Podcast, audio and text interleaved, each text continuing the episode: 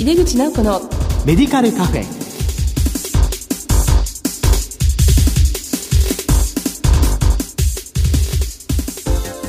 こんばんは。帝京平成大学薬学部の井出口直子です。井出口直子のメディカルカフェ。この番組は医療を取り巻く人々が集い語らい情報を発信する場です。特集病院薬剤部の取り組みの2回目。今回は病院薬剤師と薬局薬剤師の連携いわゆる薬薬連携などについてゲストにご紹介していただきます。お楽しみに。井出口直子のメディカルカフェ。この番組は手羽製薬の提供でお送りします。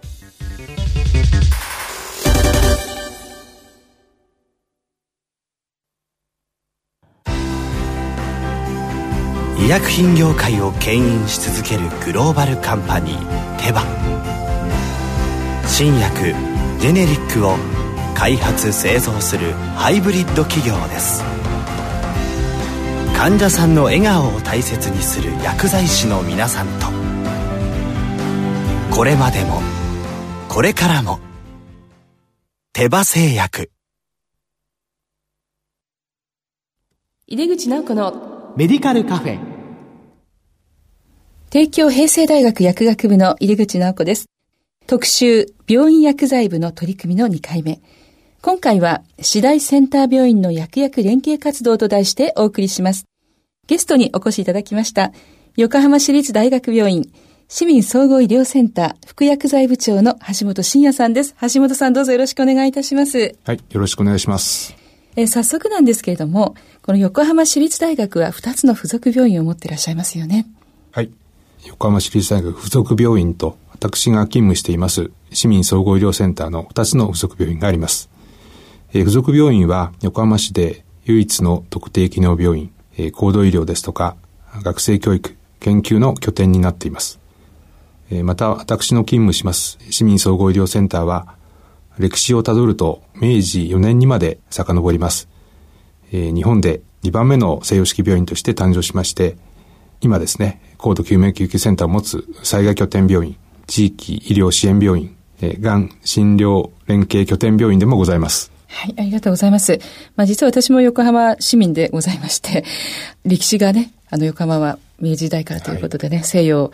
まあ、医療も取り入れるのも早かったということで、大変歴史のある病院ですね。えそしてあの、橋本さんは、まあ、現在、横浜市立大学附属市民総合医療センターの方で、え副薬剤部長をされていらっしゃいますが、まあ、橋本さんご自身のこう、キャリア教えていただきたいんですけども。えー、星薬科大学を卒業後、2年間民間の薬局に勤務しました。その後、横浜市に入庁してからは、横浜市立大学関連の病院一筋です。横浜市立大学附属市民総合医療センターの薬剤部、これはどのような基本方針をお持ちなのか教えていただけますか？はい。えー、まあ、私たち、どのような医療を提供していくかということを、まあ、職員とみんなで話し合ったわけなんですけれども、はい、まあ、簡単に言いますと、患者中心の医療を提供すること、また、チーム医療を推進すること、はい、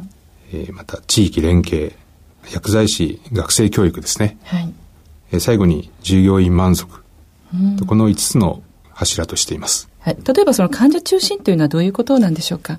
やはりあの今も非常に問題になってますけれども患者さんに、まあ、どういった医療を実際に受けるかということを十分な説明を受けて、はい、なおかつそれに納得して、まあ、患者さんが選択していただくということが非常に重要だと思いますけれども、はい、がんの化学療法などはやはり十分納得をしていただかないと、非常に厳しい、まあ、副作用といいますかね、そういったものもありますので、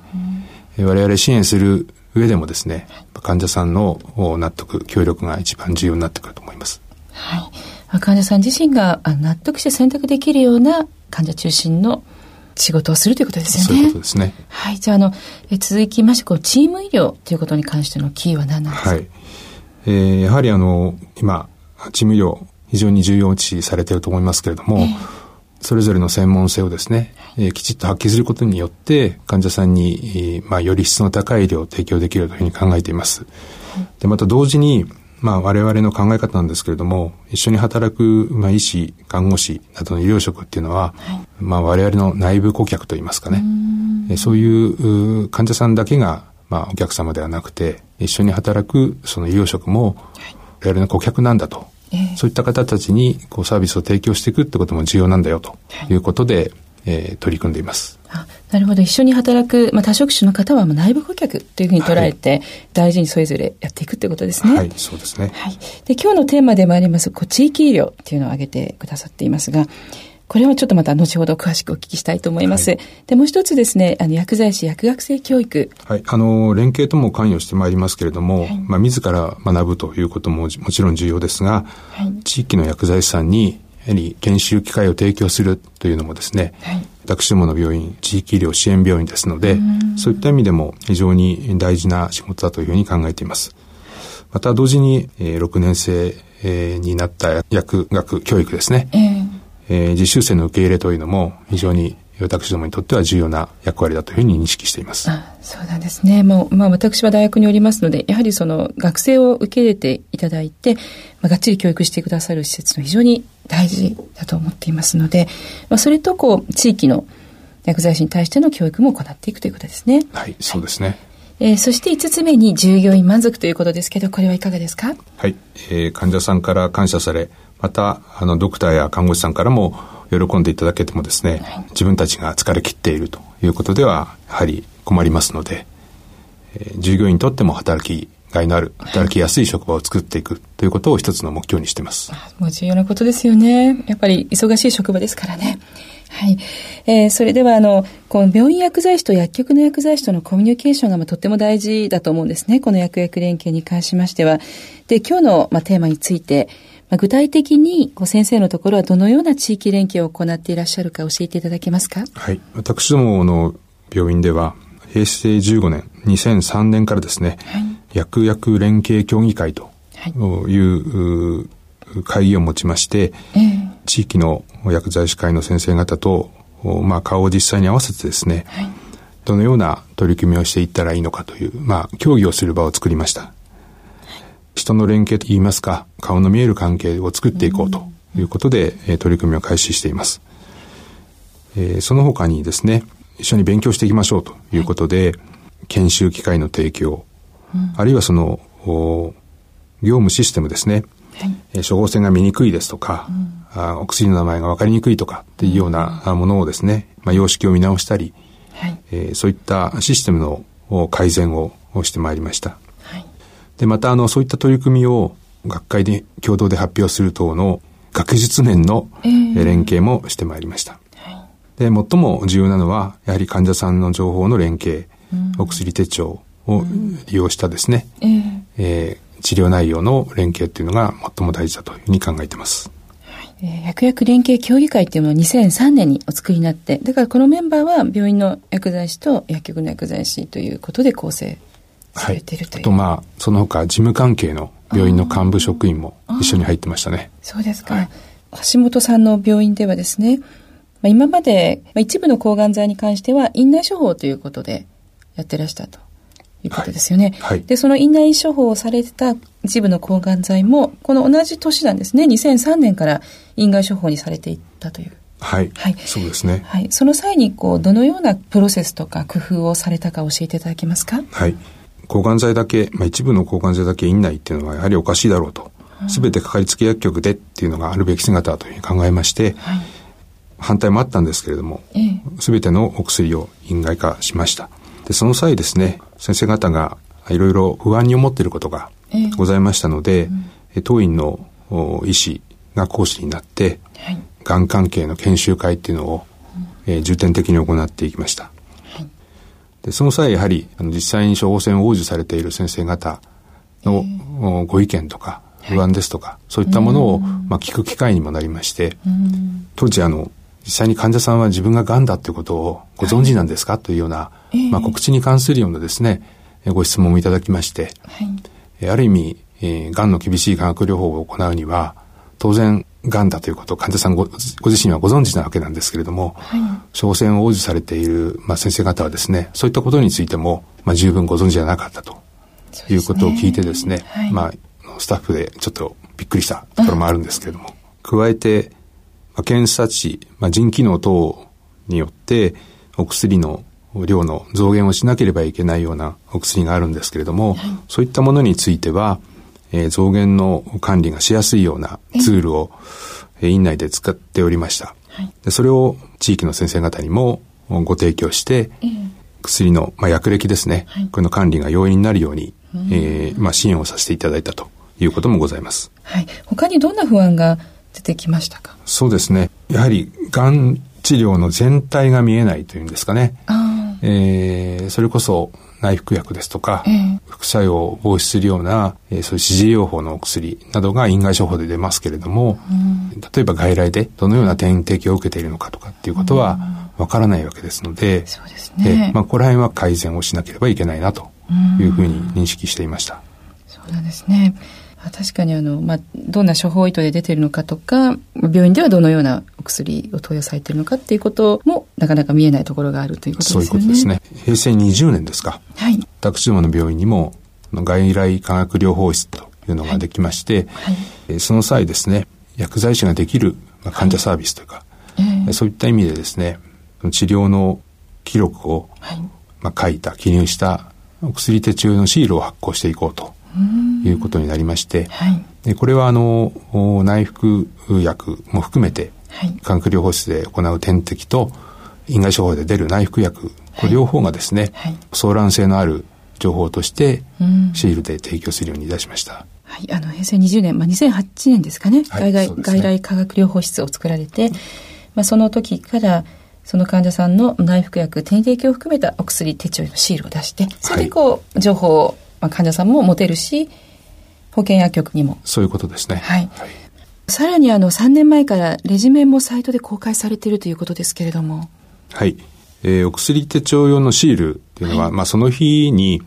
えー、実施したあ化学療法、えー、あるいはそのその日に処方された内服薬については把握できますけれども、えー、治療の全体を王子薬局さんが把握するためには、そのレジメン全体をですね、はい、ご覧いただく必要があるんですけれども、その情報をですね、薬剤部のホームページで公開しております。段階を踏んでいろんな工夫とか取り組みをされていらっしゃるんですけれども、いかがでしょうかね？やっていきながら、この連携っていうのはさらに深まってきたっていう感覚って持ってらっしゃいますか？そうですね。非常に時間がかかりましたけれども、先生方とのコミュニケーションが順調にいってますので、おかげさまで、まあ、うまくいってるのかなというふうに思います。はい、そうですか。その保険薬局側からのそういうフィードバックみたいなのは、まあ、どういう形で病院の方は受けられることができるんですか？基本は、あの、お薬手帳が、その情報交換のツールなんですけれども、やはり患者さんに、を介さないで、えー、直接、まあ、診療医なり、えー、私どもに、フィードバックする方法っていうのは何かないかというのは今模索しているところですね。はい、え今後、あの先生のところはさらにどのような形で地元の薬剤師さんとの連携を考えていらっしゃいますか？はい。現在ですね、患者さんの臨床検査値の提供を考えています。はい。で、この検査値の提供に関しては、全国の病院で取り組みが進んでいますけれども、えー、地域のこう王子薬局さんから検査値を見ても理解できないですとか、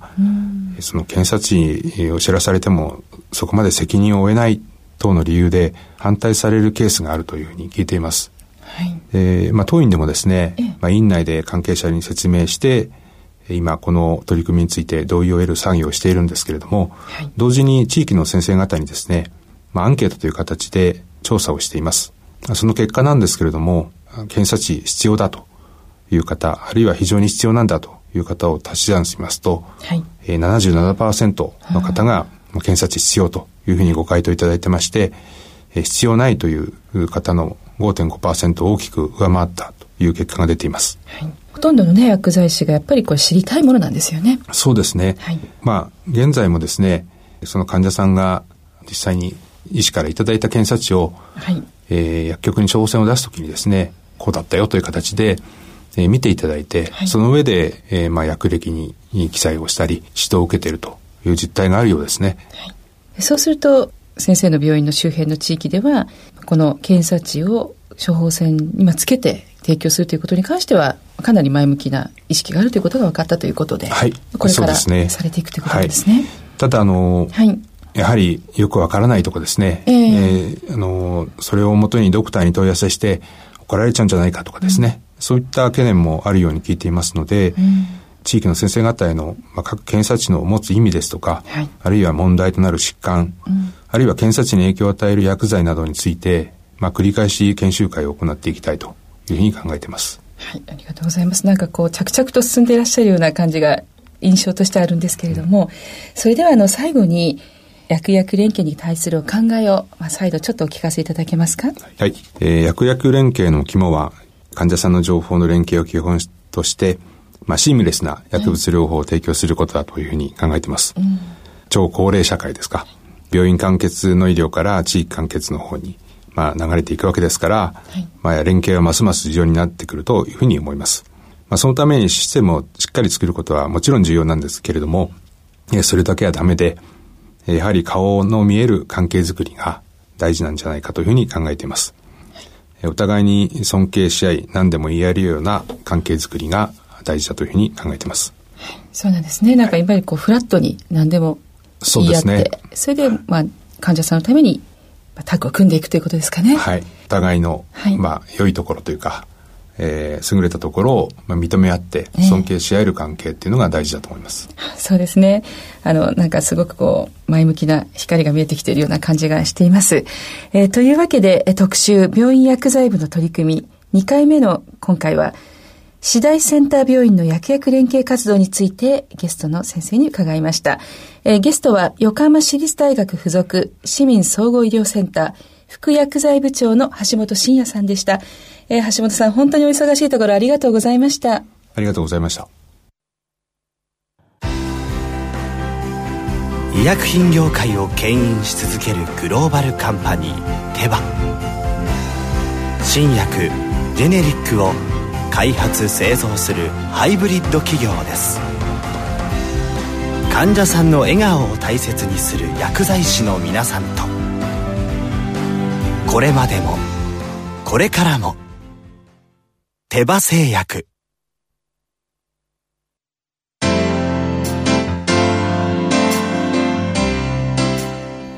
入口直子のメディカルカフェいかがでしたでしょうか？横浜市立大学病院の地域連携薬薬連携。2003年から連携協議会で着々と進めてきたということがよく分かりましたよね。薬薬連携を行うときに何か病院だけが何かを常にしてあげるという形ではなく薬局からもいろいろ意見をもらって一緒に作っていく。そういったプロセスがよく分かりましたよね。さてこの番組は放送後にオンデマンドとポッドキャストで配信しています。番組へのご意見やご質問などは番組ウェブサイトからメールでお送りいただけます。お待ちしています。毎月第2第4水曜日夜8時40分から放送中の井出口直子のメディカルカフェ。次回4月8日の放送は人に役立つロボット開発をテーマに筑波大学大学院教授の三海義之さんをゲストにお招きいたします。今話題の医療用ロボットの開発についてお話しくださいます。どうぞお楽しみに。それではまた帝京平成大学の井出口直子でした。井出口直子のメディカルカフェ。この番組は手羽製薬の提供でお送りしました。